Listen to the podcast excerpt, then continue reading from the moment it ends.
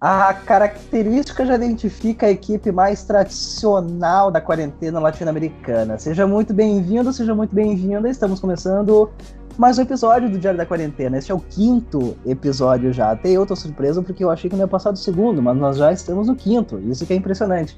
Bom, para quem não me conhece, eu sou o Rômulo, Rômulo Visoto. Hoje uh, eu fui desafiado a, a incorporar esse podcast e já vou apresentar a primeira pessoa, né, quem foi quem me desafiou a isso.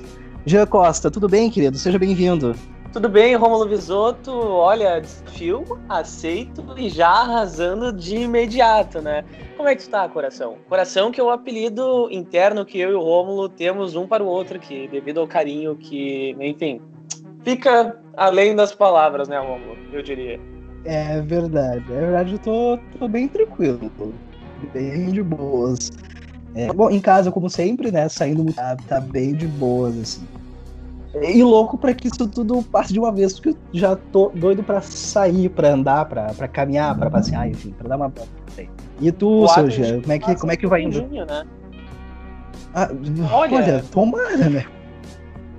Esperamos, né? Mas estou indo bem, tirando o tédio da quarentena. Agora fui desafiado para um novo projeto uh, bem bacana aqui em Alvorada, que o pessoal está fazendo uma web TV para o portal alvoradense pedir um auxílio. Então, tirando a correria com os trabalhos de, de graduação e tudo mais da segunda graduação, agora tem esse pequeno desafio para tentar manter junto com o Diário da Quarentena, para manter com outros projetos que eu toco em paralelo, com outro também que eu fui chamado pelo pessoal de cinema da Uniriter, que eu ainda não posso falar sobre. Tá bem bacana, tá me dando um ânimo, digamos assim, nesse meio de tédio que é essa quarentena. Mas minha voz até deu uma afinada agora, como diria Andrés D'Alessandro. É normal, na verdade. Mas tá indo tudo bem, coração. Tá indo tudo bem, é o que importa. Vamos passar por essa mais 80, uma vez. 80 mil projetos e não surtou em nenhum deles. Eu achei muito bom já. Já tá ótimo. Né? É um milagre, né? É um milagre, realmente. pois muito bem. Uh, pois bem, Gia, muito obrigado. Senhor, senhor, o, eu, vou eu já vou apresentar, eu já vou apresentar porque ele falou. O Rafael, Rafael Costa, tudo bem, Rafael? Como é que tá? Tudo certinho? Tudo, tudo certinho. Já tá gravando já? Tá já gravando. tava gravando. Ah, Opa, que bacana, tudo bom. Que bacana! O Oi, pessoal, Rafael perguntou bom? se quer ficar rico. Tudo bom, pessoal? Hoje, o Rafael perguntou se tu quer ficar rico. Gostaria, gostaria, meu sonho. Meu sonho, ficar. Quer dizer, entre, entre muitos dos meus sonhos, ser rico é um deles. Belmonte, nosso eterno mestre, fica furioso quando eu digo que não penso em dinheiro em um primeiro momento. Mas ele se engana, eu quero ser rico em algum dia. Em algum dia da minha vida ser, tenho certeza. Quando? Não sei. Espero que logo. Faz tempo que eu não jogo na Mega Sena. Se bem que agora com Corona eu nem sei se tem, gente. Tem? Meu, cara, o cara tá falando como se fosse. como se estivesse lendo uma crônica, né? Ficarei rico? Não sei. Jogarei na Mega Sena? Claro que jogarei. Porém, não sei se ganharei. Sabe, sabe o... Pode falar, Camila. Camila Souza. Tudo bem, Camila? Bem-vinda. Pode falar, pode falar. Pode, faça sua pergunta. Tá na gravação ainda? Sim, senhora. Sim, senhorita. Então, tudo bem comigo, eu tava muito ausente, né? Não participei dos últimos. Na verdade, só participei do primeiro. E tô bem surpresa que a gente chegou ao quinto episódio. Mas tô bem feliz de estar aqui com vocês de novo.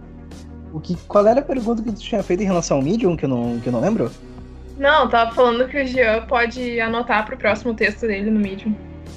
Ah, é sim, verdade. Sabe o que, que me lembrou? Sabe o que, que me...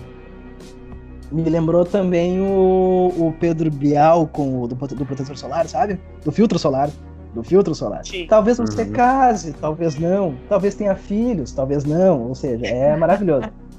Sim. É, nunca se esqueça do apresentador solar também. Uh, então tá. Apresentados os brasileiros, vamos então ao Peru, a Lima. Luiz Burranca, tudo bom, querido? Seja bem-vindo. Vamos de grilo. Olá. Bom, bom Luiz. Desculpa, Aí, o, o, meu, o meu microfone ficou um pouquinho é, apagado. Olá, tudo, tudo bem? É, aqui no Lima, dia 41 da quarentena aqui no Peru. Uns dias um pouquinho tristes aqui no Peru, porque cada dia eh, estamos assistindo às novas cifras de 25.331 infectados aqui no Peru com coronavírus. É, 728 mortos até, até agora. Até agora, desde o início até agora, 728 mortos aqui no Peru. Hoje, aqui, um dia, mas além disso, é, os, dia, os dias aqui no Peru ficaram muito, é, muito com muito sol. É, parece que o verão parece não, não acabar.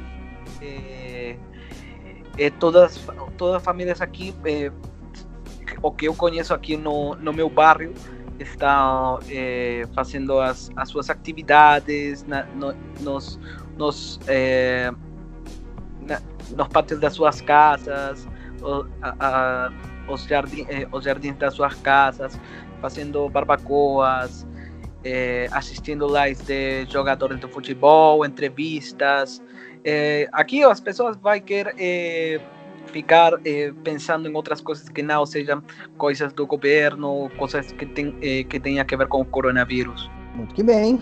É isso. Bom, falou em números, deixa eu só atualizar um. Quer dizer, atualizar vai ser daquelas, né? Porque já passamos os 60 mil casos e das 4 mil mortes do Brasil. Então, né, 60 mil casos confirmados e de 4 claro. mil mortes aqui no Brasil. Pois é, é, são números ah, um, pouquinho, um pouquinho assustadores para né, esse país de tamanho continental. Serão mais ah. assustadores ah, quando os números saírem de números e virarem nomes, né, cara? Que daí ele vai ficar muito apavorado. Nossa, sim, muito, muito. Uh, vamos, vamos dar uma girada pelo, pelos assuntos. A gente já começa falando de um assunto que que pela primeira vez em meses deixou o coronavírus em segundo plano, né? Uh, aconteceu essa semana, acho que todo mundo viu, né, durante essa última semana, uma certa demissão de um certo ministro, né, uh, agora ex-ministro, né, da demissão do Sérgio Moro, do, do, Ministério da Justiça e Segurança Pública. E durante a, a, sua, a sua fala, a sua despedida, ele acabou, como é que eu posso dizer, para não jogar para não jogar termo tão, tão, tão, tão baixo aqui, jogou todo no ventilador de uma vez. Né? Falou Sim. que falou que era uma interferência política, falou que não lembro mais o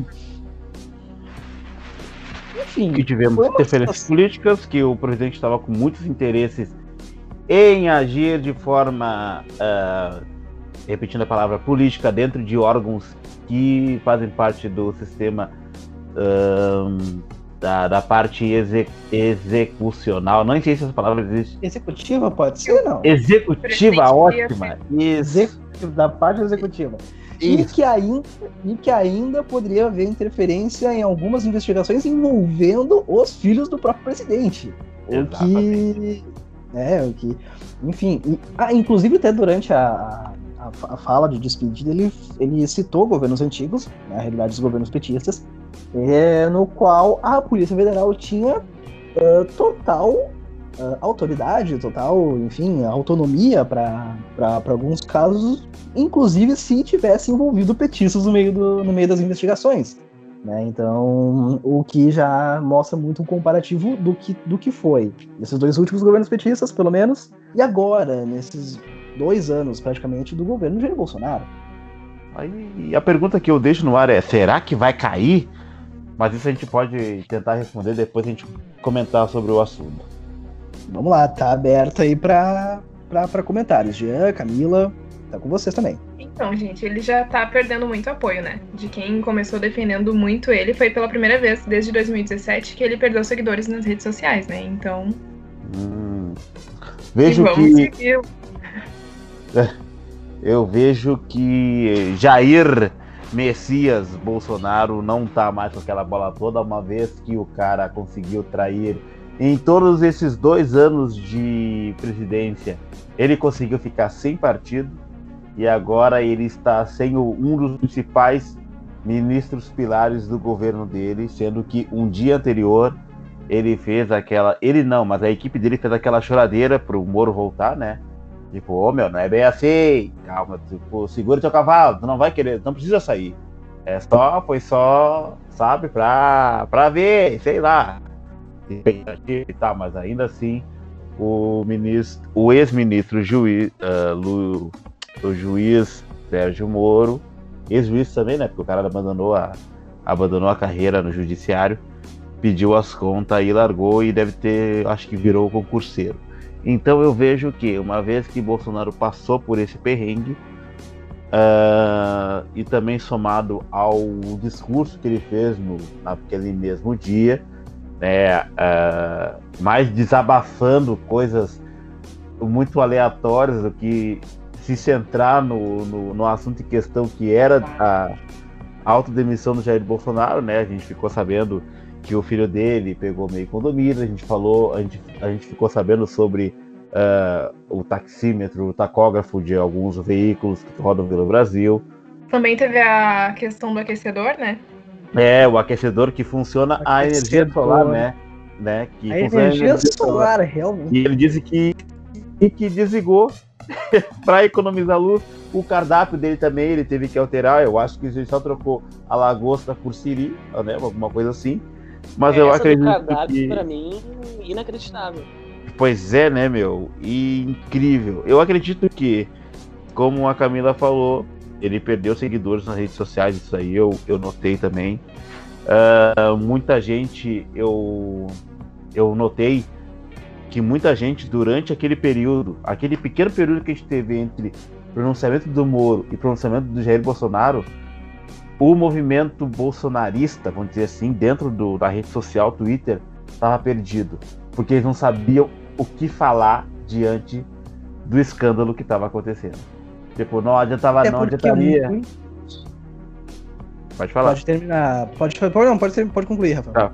É porque assim, ó, é, enquanto era um cara que eles tinham como ídolo, né, que era o Moro, falando mal do Bolsonaro, que eles também têm como ídolo hoje. Então eles não sabiam o que argumentar. Não adiantava colocar, tá, é que nem aquele GIF e o PT e o Lula. Tipo, cara, não tinha. O, o assunto do momento era o Bolsonaro e o Moro. E eles não tinham argumentos, não tinham, não sabiam o que expressar diante daquilo.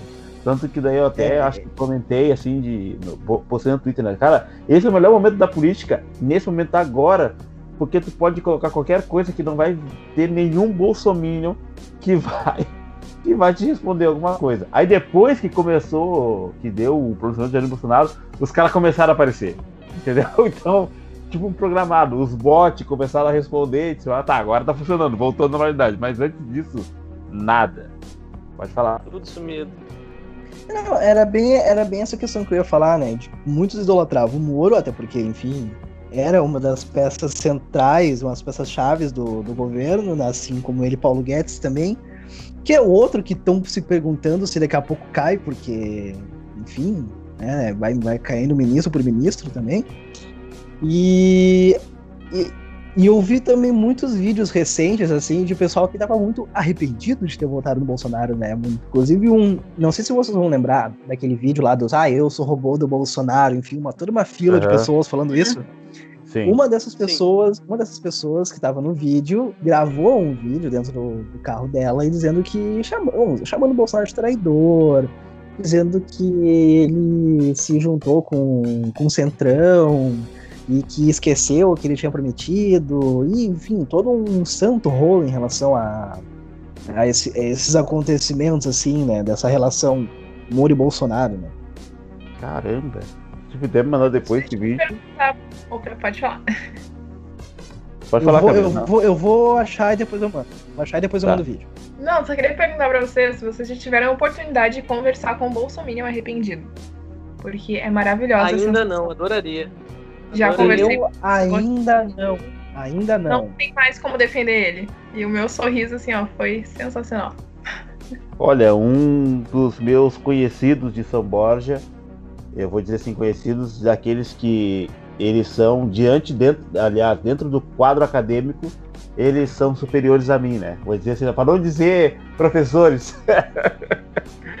eles, uh, alguns deles votaram no, no próprio no próprio Bolsonaro e atualmente se mostram bem arrependidos dentro do e mostra bons textos, sabe? Textos ótimos dentro do, do Facebook, assim, sobre o governo. Aí é, é, é, é não tem como a gente não escrever, eu avisei, mas eu avisei. é incrível. É muito bom. Me lembrou uhum. um diálogo do Alfred com o Bruce Wayne no Cavaleiro das Trevas. Um, se eu não me engano, foi algo relacionado ao Coringa e o Bruce fala pro, pro Alfred, pro Alfred, ah, agora dessa vez você pode pegar e me dizer, eu te avisei. E ele pega e responde algo parecido. Ah, mestre Bruce, eu não. Eu, dessa vez eu não vou te dizer, eu não vou, eu não vou te dizer, mas eu te avisei. E tipo, é um negócio meio voltado pro lado humorístico, sabe? Mas é uma frase que. Foi uma cena que entra muito dentro dessa questão atual. Mas aproveitando, uhum. vocês não acham que vem o Moro 2022 por aí? Com certeza, eu acho que toda essa questão eu... dele jogar os prints é. na, no Jornal Nacional também, acho que já faz tudo parte de uma estratégia dele. Não, Prezada, e, não estou vendo. A, prezada, não estou vendo, realmente. E em relação a isso, a deputada que, que, enfim, envolvida no caso, que é a Carla Zambelli, do PSL, por sinal, disse depois que, que não era bem aquilo que o Moro tinha dito para o Jornal Nacional, que não era nada daquilo que, que enfim, todos, todos os prints, porque o Moro queria ser indicado por STF, e não sei, e. e Ela toda, disse que aquela não... conversa deles foi depois que o Moro decidiu deixar o cargo de ministro. Então, Sim. tudo que ali seria favorável a ele. Eu acredito que uh, o Moro vai vir dificilmente na próxima eleição como candidato pelo seguinte: uh, ele está queimado com os dois lados ele se queimou com o Partido dos Trabalhadores, né, o PT, depois que ele conseguiu condenar o Lula à cadeia, sendo o Lula o principal figura dentro da, da do, do, do partido. Né, a gente tem fotos e fatos do, da prisão do Lula, né, dele sendo carregado pelo povo quando ele estava indo para a prisão, lá na saída da, do partido do, da central do Partido dos Trabalhadores em acho que era de São Paulo, alguma coisa assim, né? Era, no, é, era no sindicato, era no sindicato dos metalúrgicos Metalúrgico, do ABC isso, Paulista. Isso, isso. E a gente tem aquele fato, a gente consegue ligar, a gente consegue colocar personagens dentro daquela foto, né? O Lula e por que que ele estava sendo carregado? Porque o Moro condenou ele a X anos de prisão. E aí agora a gente tem o cenário onde o Moro aponta o dedo na cara do Bolsonaro, condenando os podres dele na frente de todo mundo. Ou seja, ele se queima tanto com o movimento de direita quanto também contra o movimento de esquerda. Se Moro vier mesmo,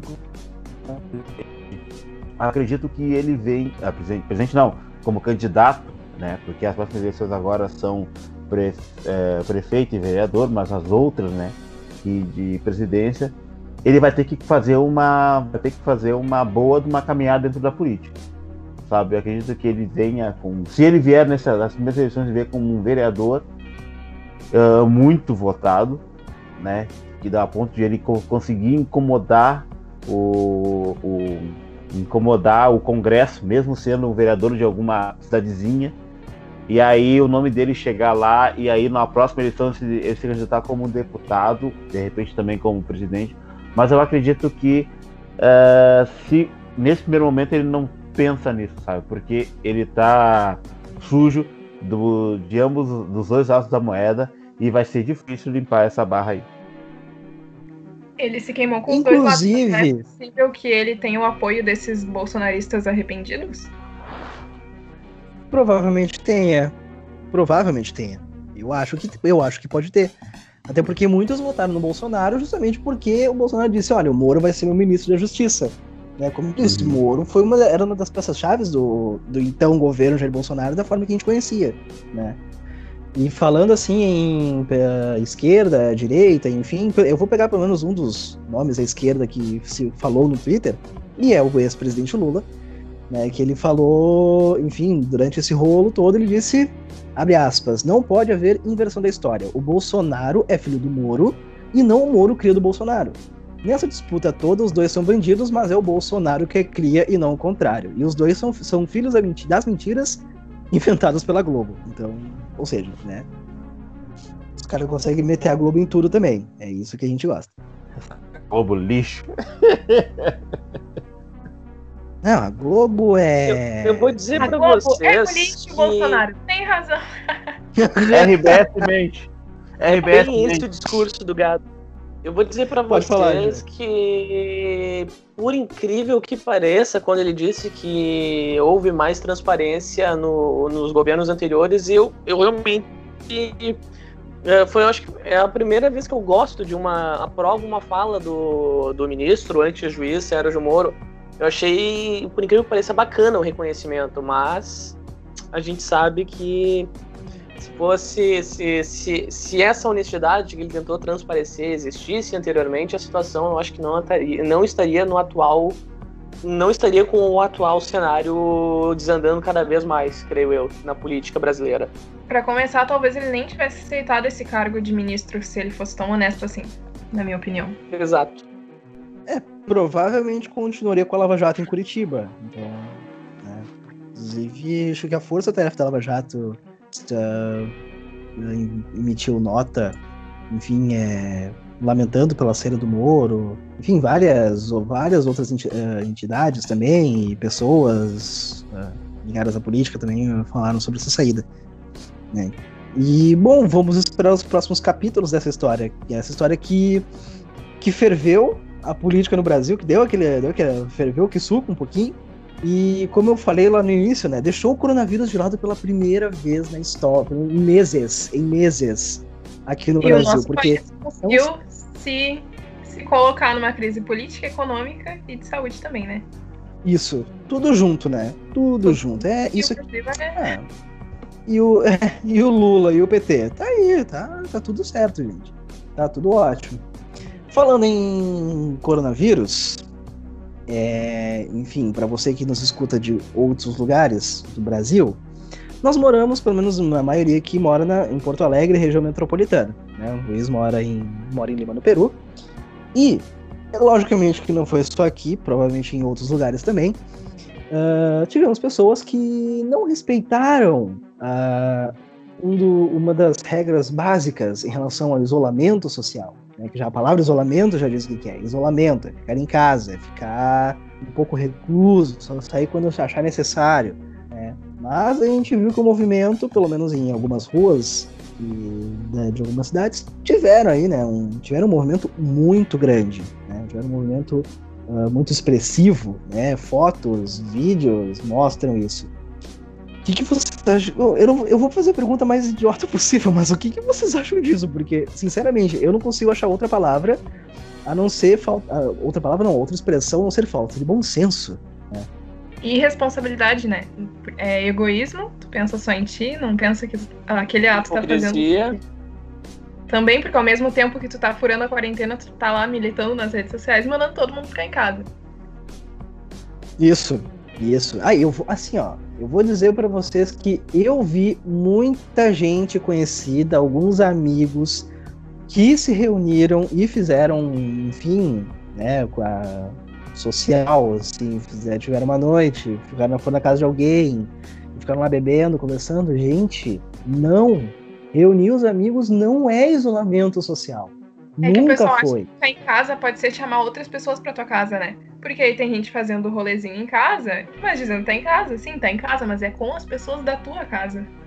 Sim, sim, é pra, pra se comunicar com quem mora contigo. Não ir na casa de outra pessoa que mora, sei lá, eu, a três quadras de ti. Porque nesse meio, nesse meio tempo, tu pode ter saído para algum outro lugar longe da tua casa, longe mesmo do teu bairro, e tu pode ter passado por alguém que teve contato com alguém que teve coronavírus, entendeu? Isso pode então, ser um então, assintomático. Não e tu pode ser assintomático. A e passar para outra pessoa. Então é muito grave isso. Isso. É, eu fico, eu fico assim, é, eu fico chateado realmente, por, até porque a gente fala e fala muito e não é um assunto que que, que, que a gente coloca pavor, não é, não é isso, sabe? É uma, um pouquinho de consciência. É uma doença que não tem vacina, não tem remédio, não, não tem ainda algo específico para, para cura. Né? Então. Sei lá, é, eu não consigo, eu não consigo entender qual é, o, qual é o problema dessa gente que. mas eu tô saindo de, mas eu tô, eu tô saindo, mas eu tô de máscara. Ok, estar de máscara é uma coisa, mas pode, pode estar com contato com uma pessoa que não tem uma máscara. E talvez tu, enfim, acontece tudo isso, sabe? Acontece todo um todo um mise todo um troço, tá? e o bolo vai aumentando, né? Poxa, até é, que e agora até pra você seja realmente obrigado a ficar em casa, né? Que não tenha nem outra opção para para sair. Isso, e pelo jeito o pessoal vai ter que levar pelo vai ter que obedecer as regras e as orientações do Ministério da OMS pelo mal mesmo. Quando começarem a ver as pessoas próximas com a doença sem ter uma UTI disponível, porque o sistema vai estar tá em colapso, acho que vai ser é. preciso esse cenário para todo mundo começar a respeitar as orientações. É, tem alguns lugares do Brasil que já, que, que, que hospitais, enfim, já estão entrando em colapso porque o número é muito grande e não tem espaço, e mesmo que tenha hospitais de campanha, não, não, não aguenta também, então, né? E um bom exemplo, pelo menos essa semana, que é, vem, da, vem da capital gaúcha, né, que ela consegui, conseguiu pelo menos ter um achatamento da curva. Mas isso não significa que já pode sair, que já pode sair, pode curtir as ruas da capital. Não, continue em casa. Tenha, tenha seu momento ali, né, se cuide e para não, não ter para não ter dor de cabeça no futuro, sabe? Ou né, para não ter covid-19, para não chegar e e simplesmente morrer, se quiser. Eu falo isso, mas a gente eu falo assim para meter um pavor, mas não é, mas é, mas é a realidade, entendeu?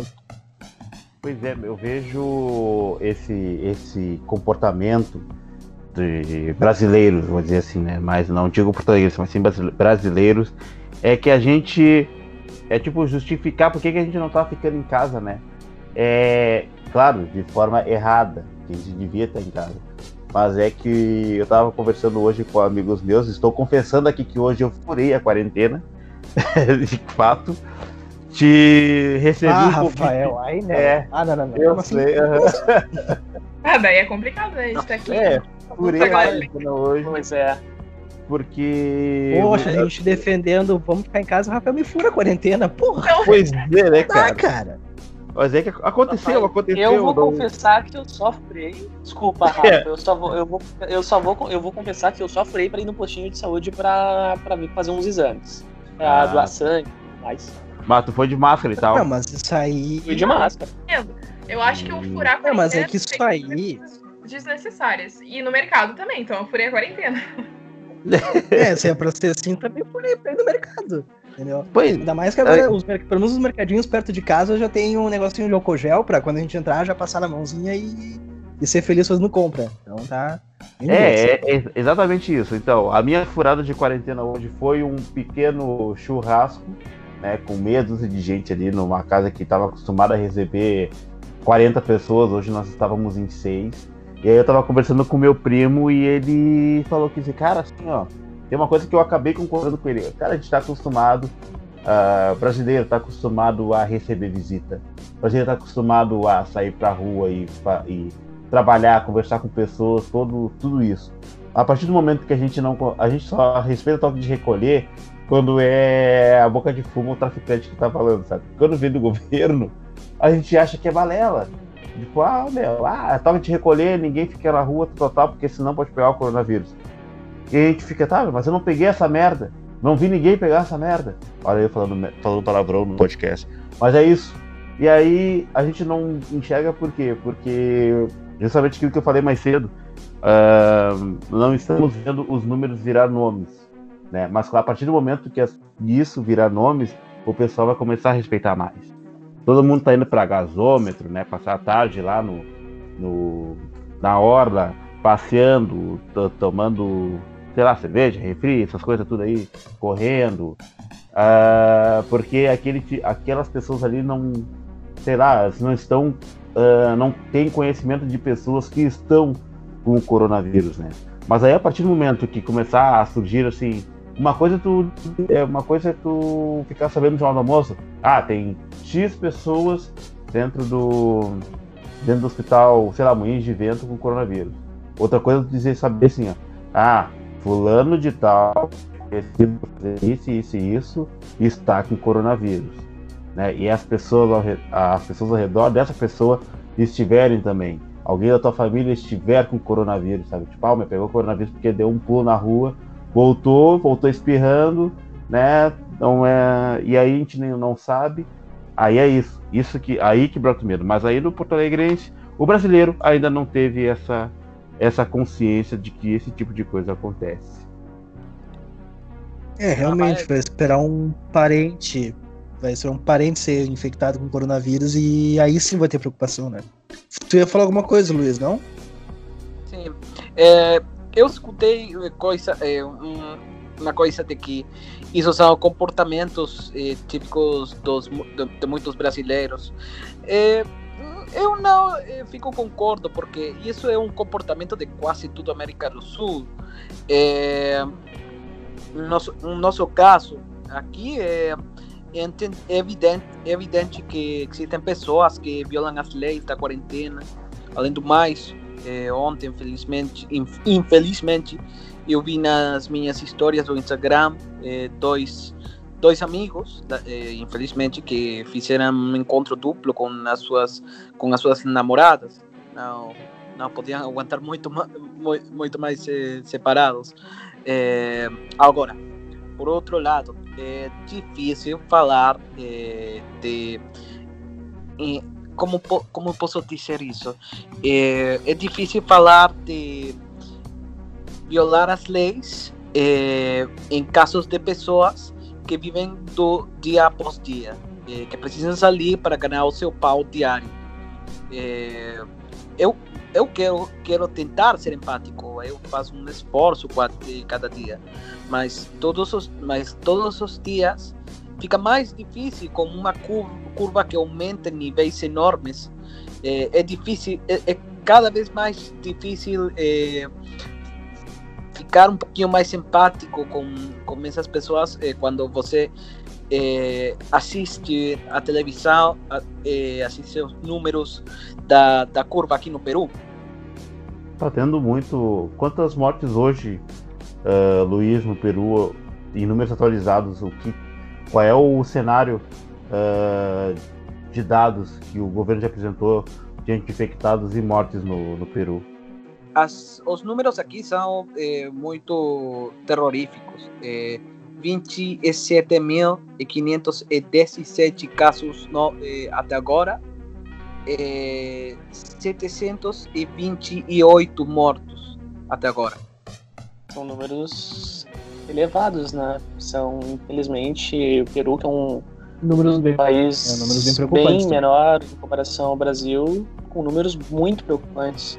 Luiz, tem acompanhado já, vou me intrometer um pouquinho aqui, a situação do Equador, tá, enfim, a gente, eu acho que os meninos e a Camila também acompanharam há não faz muitos dias a já. situação da saúde lá, né? Caótica, né? Colapso total, acho, né? A nossa situação já, já está um pouquinho mais, é, mais mal que Equador. É, mais mal que Equador. É, o principal problema do Equador é que o seu sistema contábil não é o, o que temos aqui no Peru. É, eu acho possivelmente que se o Equador tiver o, o seu sistema contábil mais é, desenvolvido, é, vai, eles, po, eles, eles vão poder fazer um, um melhor censo. Sim, sim. É, acho que dá. no, atual, no atual cenário. Situação. Perdão, Romulo. Continua. Pode falar, pode falar, Jean. Pode falar, pode falar. Eu acho que no atual cenário, eu só ia complementar que, diante do caos que os países sul-americanos, a maioria estão vivendo, acho que só a Argentina e Uruguai que se salvam, né? Por conta estão conduzindo de maneira excelente a forma de lidar com a pandemia do coronavírus. Acho que falta inspiração e também falta, acho que, preparo muito de, dos outros países vizinhos, enfim. E é até preocupante, assim, ver a situação no, no Equador, pelo menos em. Enfim, né, de ver, gente, de ver corpos, de ver as pessoas com corpos no meio da rua, de ver familiares com corpos no meio da rua. É, é algo muito pesado de olhar. E é. mostra o que é a realidade do coronavírus não é que não é uma gripezinha, que não é qualquer doença, sabe? é uma doença preocupante, é uma doença que a gente já percebeu que mata, né? Que, que a gente precisa tomar todos os cuidados possíveis. Então por isso que a gente sempre fala, fique em casa, lave, lave as mãos, use álcool gel, se for sair, só saia para o necessário, use máscara, enfim, não, é, não escute todos, Smart Terra, não, não escute não escute, Não escute os Terra, não escute essas. Bom, enfim. É, é isso, sabe? É, é, é, é horrível ver, ver aquela situação do, do Equador, assim. Eu vi, eu vi essas imagens e fiquei tipo, meu Deus, sabe? Eu fiquei sem palavras, assim. É, é, é, chocante ver. É muito chocante ver. É realmente bem, aqui, bem triste. Não, aqui o principal problema é o sistema de saúde muito pobre e as, é bom, é bom é, evidentemente também as milhares de pessoas que saem nas ruas. É, aqui é, na, isso não é brincadeira. É, aqui já o Peru tornou ser o quinto país do mundo, na região, do mundo, em ter é, mais elevações de casos de coronavírus por população. É, mais que Brasil. Mais que Brasil. É, já está com, com os Estados Unidos, com Espanha, com Itália e, e evidentemente com é, o, China, o China. Governo, governo chinês que disse que o Han está livre do coronavírus. Isso é uma notícia boa, pelo menos. Uma das melhores nesse tempo de pandemia. E o Kim Jong-un tá com coronavírus ou não? Será que morreu, gente? Eis a questão. É, é, é, eu, eu assisti dois, dois, é, dois noticieiros, o TMZ dos Estados Unidos e NHK de, de Japão, né? China. Uhum. É, é, de, é de Japão, né? e as duas notícias foram muito diferentes. O, as notícias do, do Japão diz que eh, ele não está morto. Eh, ele, eh, não, eu escutei um estado vegetativo. Não escutei outra coisa mais que isso. O Kim Jong-un em estado vegetativo. Bom, se bem que ele era. Ele tinha doenças crônicas, né? Pelo que eu sei, pelo que eu li em. em... Fumar. Falaram até ele, sobre ele... gota, né? É, ele diz. É, ele, ele tinha... Isso, fumava, bebia, ele tinha um problema até de coração. Tanto é que disseram que ele passou por uma cirurgia no coração ao que? Há um pouco mais de duas semanas, talvez. Né? Foi, no, foi na primeira quinzena de abril.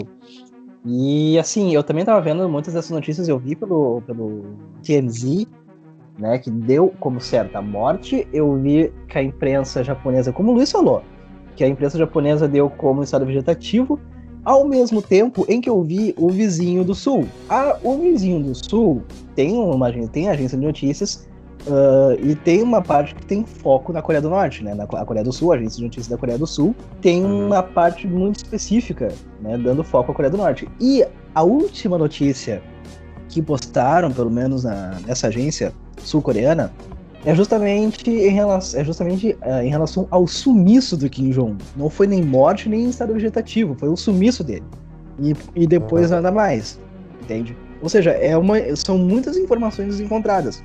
E aí a gente, aí a gente para pra pensar num troço. A Coreia do Norte é o país mais fechado no mundo todo. Né? A gente não sabe de muita informação que vem de lá. Tá? Então. Exato. E, se gente, e, se, e o que vem de informação, às vezes, é. Enfim, lá, a gente sabe com 30, 40 dias depois, assim, né, do, das coisas acontecendo por lá. Então, se Kim Jong-un estiver morto, e, e essa, essa, morte aconteceu há poucos dias, é lógico que eles ainda não vão divulgar. Então eles vão, vão esperar mais tempo para fazer um funeral, para fazer um funeral grandioso para o líder supremo da Coreia do Norte. Né? Tanto é que eu já vi também pessoas falando da nova ditadora, da nova líder suprema, que a gente nem sabe ainda se, se, o, se Kim Jong-un morreu ainda, entendeu? Já estamos falando da irmã do Kim Jong-un, que pode, que pode substituir o, o homem, entendeu? Hoje eu vi um meme do, do Kim Jong-un, tá ele parado e dois, sei lá, generais, né, sucessores, não sucessores, mas pessoal ali que tá sempre com ele, né, militaristas, com ele, um, um de cada lado dele. Só que os caras estão muito junto dele, sabe? Aí os caras botaram assim, ó, Kim Jong-un e embaixo aquele morto muito louco, que o cara tá morto, só que ele reage com música, com isso, aqui o outro. Eu disse, vá, ó, meu, vá, os caras não perdem Eu- tempo, né? Não perdem tempo fazendo meme, vídeo. acho impressionante. Eu vi um vídeo de, de Kim Jong-un eh, ficando na sua cama. eh, em, no seu sonho, eh, ele está indo pre- por um, uma, um, eh, um túnel eh, num carro. Eh, ao final do túnel, ele, ele, assis- eh, ele vê uma luz. Eh, e depois dessa luz no fundo, estão as, os famosos os famosos pessoas do, do África, esses que estão sendo muito famosos eh, com o meme de, de ataúde eh, eh, dançando e tudo isso. Ele, acorda e diz: quem, quem são esses quatro que, que estão dançando com, com, com meu África? Pelo amor de Deus, cara. A internet, a internet não tem limite, né? Esse meme do caixão é a coisa mais pesada É muito e ao bom. mesmo tempo a coisa mais engraçada que eu já vi na minha vida. Ó. é pesado, mas é dia- engraçado. Eu acho que isso Olha só, não, pior que sim, esses dias eu passei por. Eu tive 15 anos de Viamão, essa música aí. Eu tive 15 anos de Viamão pra passar no banco. E aí, tô na fila do banco, né? O pessoal ali querendo tirar o, o auxílio pra rapaz, só que eu só queria pegar um negócio ali, tipo um papel. E aí passou um carro, meu, da. Da, sei lá, se era NET, se era Oi, alguma coisa assim. Eu lembro que tava escrito do lado, sabe? Tocando essa música do meme a todo volume no meio do centro de Viamão. Eu disse, meu, não é possível. Meu, era muito engraçado, muito bom. A todo, a Não, todo hoje, volume. hoje em dia, hoje em dia, hoje em dia, se tu ouve essa música, tu já pensa, putz, caixão, putz, já tá. Já foi. Já, já foi. Então. Que coisa. Que coisa horrível. Mas é, é isso aí, mas é isso aí. É, Bom, vamos mudar um pouquinho de assunto, vamos dar uma, uma levantada no troço. Seguinte, esse último final de semana, a Globo reprisou mais um jogo, mais um, mais um jogo histórico do Brasil, que foi nada mais nada menos que a, que a final da Copa de 94, o Tetra, né? O Tetra Campeonato. A final da de 94 foi nos Estados Unidos, né? A Copa de 94. Foi Brasil e Itália, que foi 0 a 0 no tempo normal, na prorrogação, e 3 a 2 nos pênaltis pro Brasil. né, Que, que é o clássico, Bajo, Bajo tá a bola e manda lá pra, pra qualquer outro canto, menos pro, menos pro gol. Graças a Deus, pelo menos isso. O Tetra veio, pelo menos, pelo menos naquele, naquele momento. Ah, bom, era 94, eu sou de 95, então eu não faço, eu não, né, eu não vi o Tetra acontecer, eu vi mais o Penta. Mas eu achei muito interessante, eu acho muito interessante essa sacada da Globo de reprisar esses jogos mais históricos, né? E a final de 94 foi bem bacana, assim, eu gostei bastante, né? Eu vi, dei dei uma, eu dei uma desoiada na, na TV e eu achei muito bacana. Eu achei muito, eu achei muito legal, eu achei muito bom o jogo, né? né? E era uma seleção, pelo menos era o que dizia na época, que era uma seleção desacreditada, que não ia ganhar, que não sei o quê, enfim, aí a gente viu o resultado, né? O que, você, o que vocês acharam disso, senhores? Eu confesso que eu me lembro pouco do de 94. Eu tinha 5 anos na época. E mas eu lembro da minha mãe pulando na sala quando o Brasil foi, foi campeão mundial. Aquela parte ali, essencialmente aquela parte que virou meme, né? Do Etetra, do Gavião, do Gavião, do Galvão Bueno gritando. É, aquela ali não me vem à mente. Só que me vem à mente o Dunga levantando a taça, sabe? São partes assim que eu tenho na memória. E eu não. Eu vejo assim, eu achei de forma interessante, claro, depois o cara vai pesquisando e vendo como é que era o comportamento da, da seleção naquela época. E aí o cara faz até comparação com hoje, né? Tipo, ah, hoje a, a seleção brasileira é Nutella, enquanto antes era a raiz, porque tinha Bebeto, tinha Romário, toda, toda aquela turma ali. E era daquele pessoal que furava a concentração, né? Tipo, ah, você tem que ficar em quarentena, vamos dizer assim, né? Pra se concentrar, concentrar pro jogo. E os caras estavam na balada, né? Mulheres, cerveja, tal, tal, tal. E aí quando vinha o jogo, os caras lá e faziam o que tinha que fazer. Então eu vejo assim, que a, a conquista do Tetra foi muito bacana. Né, para as pessoas com quem eu estava envolvido na época, eu não entendia muito bem o que, que significava aquilo, mas uh, é só a seleção brasileira, até fazendo uma, uma breve comparação com hoje, né? A seleção brasileira é o único ponto que consegue unir o Brasil uh, de forma, entre aspas, patriota, justamente porque carrega o, as cores verde e amarelo. Como foi na Copa do ano, ano retrasado, que é. Não tinha, sabe, cara, não tinha esquerda nem direita. Todo mundo tava de verde e amarelo, torcendo pelo Brasil e assistindo o jogo no telão e torcendo tal, tal. Era isso. Então eu acho que a seleção brasileira daquele tempo e de hoje é a principal ferramenta que faz o, o Brasil se unir em, uh, enquanto enquanto esporte no, no, lugar onde ele consegue se destacar, né? o Brasil consegue se destacar uh, e é isso. acabei perdendo o fio da meada. Sim, sim, definitivamente. É, bom, no 94 eu tinha humano É, mas eu sempre assisto vídeos da Copa do Mundo, vídeos da seleção brasileira.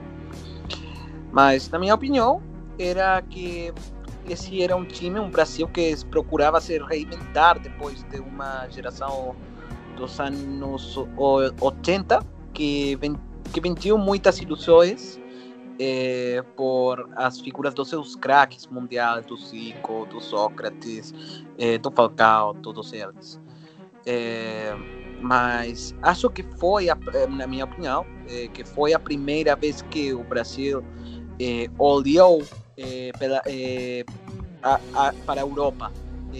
já, não, já não tinha um jogo 100% típico do, dos brasileiros, por é, porque era um, um time que buscou se reinventar, como eu, como eu disse no começo, e começaram a, a tocar mais é, com o típico jogo de tu a tu, como dizem no espanhol e também na Europa. E a base, e com base nisso, eles conseguiram evoluir com a conquista do Tetra. Agora, também na minha opinião, de todos os times, dos cinco times que conquistaram na Copa do Mundo, é, eu considero que é possivelmente o, o time é, hum, eu posso dizer o menos célebre de todos, porque não havia um diferente como Pelé nos seus dias de glória ou um Ronaldo no 2002 que era possivelmente o melhor jogador do mundo. É, é um time mais, era mais time, não era mais é, um jogador é, 10. Não, não, não quero dizer 10, porque o Brasil é um time muito potente, mas er, não, não era um time de craques, é um, é um deus. Era um time mais melhor construído. Jean, quer falar alguma coisa? Bom, gente, hoje analisando o Tetra, né, na minha antiga encarnação, antes de morrer em meados de 95, não, tô brincando.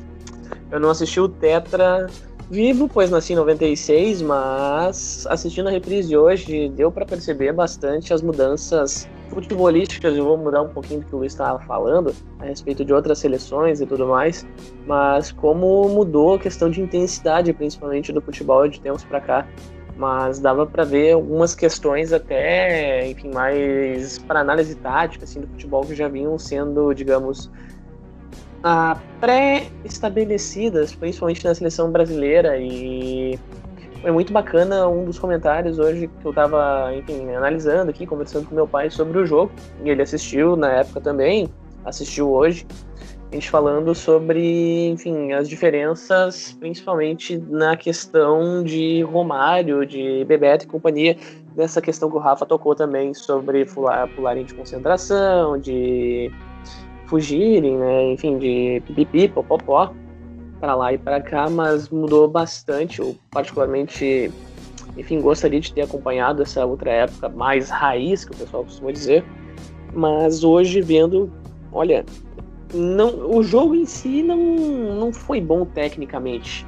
Uh, teve momentos agradáveis, sim, mas Eu acho também por toda a questão, eles jogaram ao meio-dia e 30 no horário local. Jogaram com calor, acho que de 37 graus, em um estádio com 94 mil pessoas. Então, sendo que teve mais 30 minutos de prorrogação, eu acho que só por isso tudo a gente já imagina um cenário não tão agradável para a final, né? Que o pessoal costuma pegar no pé porque não foi um jogo bonito. Mas, e eu, de certa forma, concordo, mas foi muito bacana, principalmente por ter essa sensação de não ter visto algo que eu gostaria muito, sabe? Bah, foi o Tetra, todo mundo comemorando. Eu, e eu ansioso ali com o jogo, mesmo sabendo o resultado, sabe? Não sei se algum de vocês também passou por isso, mas é muito bacana. Um Penta já foi assim. Nossa, sim, super. Eu, eu acho, eu, eu, eu, eu não assisto futebol, eu não sou muito ligado, eu não sou muito chegado a futebol. Confesso, bastante, confesso isso. Confesso muito isso. Eu desapeguei mas, um pouquinho de tempo. Mas vendo, às vezes olhando assim, né? A gente dá uma, pelo menos uma zapiada, a gente dá uma olhada assim. E. Cara, às vezes dá aquela, daquela ansiedade que não vai. que não, não, não sempre bate, mas não sabe do resultado. Por exemplo, no. Do Penta, o Penta não sabia que, que, o que ia acontecer, que o Cafu ia levantar a taça, não sei o que, mas da mesma forma, sabe? Qualquer, a qualquer lance eu tava, meu pai do céu, que lance! É, surreal, claro. Ai, pensar que poderia ter tido esse cenário também em 2006, mas infelizmente as coisas não se alinharam. Mas até estava parando para fazer uma outra análise hoje do jogo, enfim, uh, no pré-jogo, na verdade. Uh, não sei se, mais, se alguém, se algum de vocês assistiu o pré-jogo lá onde estava o Galvão, estava o Luiz Roberto, o Romário e o Bebeto. Eu achei o Romário um tanto arrogante e ao mesmo tempo que eu parei, até coloquei no Twitter tinha a impressão do Bebeto me uh, o Bebeto me passar a sensação de ser um cara muito mais gente boa que o Romário, de ser uma pessoa que, tipo, acabaria socializando muito melhor e te trataria muito bem, sabe? Não que o Romário, o Romário, não tratar, o Romário não jogou nessa tela, eu acho que sim. Essa eu Copa achei o Romário meio, meio rude. Eu, a pergunta é, o Romário jogou essa Copa de 94? Não me lembro. Mas acho que sim, né? Mas isso... jogou, Sim, Romário foi o artilheiro do Brasil. Ah, tá certo, certo, certo. Eu tava confundindo com aquela que ele não acabou não indo, porque o pessoal tava pedindo bastante. Mas eu vejo que isso aí que tu falou, já de fato era gritante. Porque era aquilo, né, meu? O Romário tava fazendo muito gol na época da. Não na Copa, mas assim, aqui, internamente aqui, né, no, no Campeonato Nacional. E aí depois ir para lá, sabe? A gente tinha o trunfo que era o, o Romário, não tinha Ronaldinho, era Romário. Romário, Romário resolve. E de fato era isso. E aí é aquilo. O Ronaldo né? com 17 anos no banco, isso que foi, Exatamente. foi bem. O pessoal meio que esquece de vez em quando. E sabe aquilo, meu, de, de ser o que os caras falam hoje, né? A seleção raiz, porque o cara fazia uma barbaridade em campo. Muito. Mas o cara fazia mais barbaridade ainda fora de campo eu falei antes, era mulher, cerveja, tal, tal. Só que daí quando chegava, tinha que decidir, ele entrava e decidia. Botava lá, gol, gol, gol. O baixinho, né? Jogava pra caramba. Jogava muito. E ele era, vamos dizer assim, rude com, com, com imprensa e tal.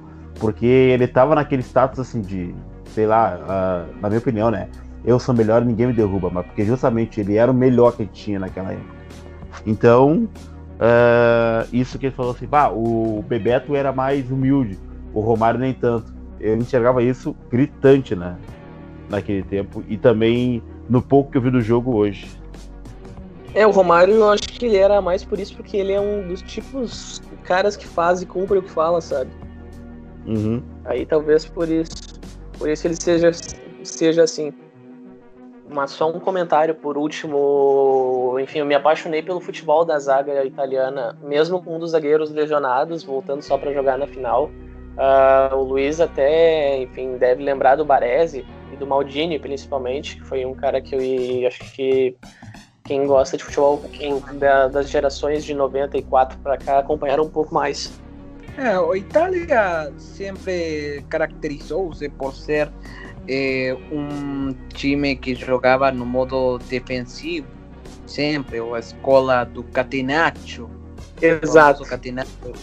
Sim. É, mas eu posso dizer que essa Itália que jogou a final de 90, 94 é, chegou um pouquinho cansado é, de, de, a essa final. Os jogos que eles tiveram com, com no, no, na prévia, com, com Holanda, né? Na prévia, na prévia que foi com Holanda. É, esse jogo foi o jogo que ficou é, cansando a todo o time. É, um Roberto Baggio que, na minha opinião, é um é possivelmente um, um dos melhores jogadores da história da Itália que não tem um título mundial. É, é, é possivelmente, eu considero a Roberto Baggio como é, o, cra, o Cruyff é, italiano, porque Roberto Baggio revolucionou um, um estilo também do, do, do, Itália, um estilo de jogo mais é, direto, não, não tão é, defensivo, que busca, que, que, que pesquisa contra é, mas tam, também me, mas eu considero ele como uma espécie de Johan Cruyff eh, italiano porque por o simples eh, factor que ele não conseguiu conquistar a Copa do Mundo. É, é como essa história de, de Alemanha no, no, no, na Copa do Mundo de 74, que a Alemanha foi campeão, campeão do mundo mas o time que custou a todo a todo mundo, o time que ganhou o, o coração de todos os torcedores, foi Holanda. É, Exatamente. Foi, é, é, é, o, campe, o campeão é, sem corona, por assim, assim dizer. Mas não é o caso do Itália de 94, porque Itália também eh, mostrou muitas, eh, muitas falências. Não, não é o caso da Holanda de 74. É um, é um pouquinho absurdo para mim eh, fazer essa comparação. eu acho que era um time que definitivamente de, brigou com, com, com, qualquer rival, mas o Brasil de Parreira é, é, mostrou mais, é, mais paciência prévio à, sua participação na Copa do Mundo. Foi um time que, com certeza, esperou muito tempo para ter um momento, um momento como, como esse. Porque o, o, a típica seleção do Brasil é um, é um time que sempre espera por um craque mundial, é, um, um, um Pelé, um Zico, um Sócrates. Agora, na minha opinião, na seleção brasileira, é, de, desse nível é Neymar. Neymar, porque não acho, a, a, até agora, não acho que o Gabriel Jesus, o Firmino, que, que joga um time muito monstruoso como, como é o Liverpool, é, é um, é um time que não termina de, de os olhos do, dos torcedores, como fizeram as, as do passado. É, e, e, isso é o, é o que a seleção do Brasil da década dos 80 é, fez, mas não é, como os resultados desejados, por não dizer conquistar a Copa do Mundo, porque Brasil tuvo muy, muitas ocasiões em onde ficou muito, muito perto do título, mas é, procurou, é, pesquisou mais por gostar a gente, a gente mais, é, gostar mais a torcida que ficar ser um, é, ser um time ganhador. E isso, e isso é que encontrou o time do 94. É, voltar, é, voltar a ser um time eh, com mentalidade de, de, dos títulos. Eh, ficar com muita fome dos, do, do, dos, dos, logros, dos títulos, das conquistas. Eh, foi uma, um, uma refrescada do, da, da, mentalidade, começar de zero, voltar, -se, voltar nos inícios com, com novos com novos novos toques influenciados por escolas europeias. É, eu concordo plenamente, mas eu acho que enquanto os brasileiros, enfim, eu acho que tanto fora do esporte quanto no esporte não reconhecerem que precisam um pouco mais de humildade, principalmente no futebol. Acho que tão cedo uma Copa não volta para cá. Tem que botar os pezinhos no chão e saber que é hora de, precisar, é, de que precisamos evoluir em ambos os sentidos para poder conquistar algo mais adiante. Não, pois bem, era... senhores, senhores, uh, acho que já tá bom o papo, senão a gente vai falar, vai falar por horas, deixar não, desculpa, o, o papo rolar. Mas se quiser, se quiser só uma, uma última fala, então, Luiz, rapidinho pra gente já meter ele, meter ele a finaleira. Não, era um time que eu repito, foi um eh, pro, pesquisou mais por conquistar que por procurar o, o famoso futebol arte. Sim, é, eu, eu, ainda sonho com a volta do futebol arte. Espero ver um dia. Mas de arte por aqui temos Romulo Visotto dando show na apresentação desse podcast de hoje, no nosso quinto episódio. Oh, não é, Romulo? Pai, começou, começou. Eu falei, eu falei que não era pra fazer esse tipo de coisa. Muito ah. bom. Maravilhoso, né? Enfim, desafio aceito, cumprido com sucesso. Então, gente, seguinte. Eu acabou, gostei, ficamos por aqui. Eu gostei. Eu vou até querer dizer que, o, que o, o Romulo apresenta melhor que tu, Jean. É, eu, eu, já, eu, eu, já sou a favor de um fora de Jean. Essa uhum. a favor de fora. Quem Jean? Eu voto sim. Eu, eu, eu, eu sou favorável ao impeachment. Não, gente. Pelo amor de Deus. Acho que o Romulo pode assumir ah, de líder dessa É tipo, é tipo aquele meme do paredão da, da. É tipo aquele meme do paredão da Mari, do Babu e da, e do, e da Manu. Que a, pegaram um Twitter, o um Twitter fake da Mari, ai gente, não sei o que, não sei o que. Por conta da.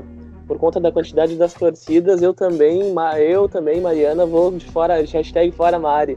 Então vou implementar aqui o Fora Jean partindo da minha própria pessoa. Por gente, pelo amor de Deus. Enfim, senhoras e senhores, muito obrigado pela presença, pela audiência. Esse foi o quinto episódio do Diário da Quarentena, mais uma vez me surpreendendo por ser o quinto episódio. Né, por ser o quinto episódio. Uh, gente, mais uma vez, obrigado. A gente volta a se encontrar na próxima. Guris, guria, foi maravilhoso ter estado com vocês. E, e a gente se vê numa próxima, gente. Até mais. Tchau. Até. Beijos. Até.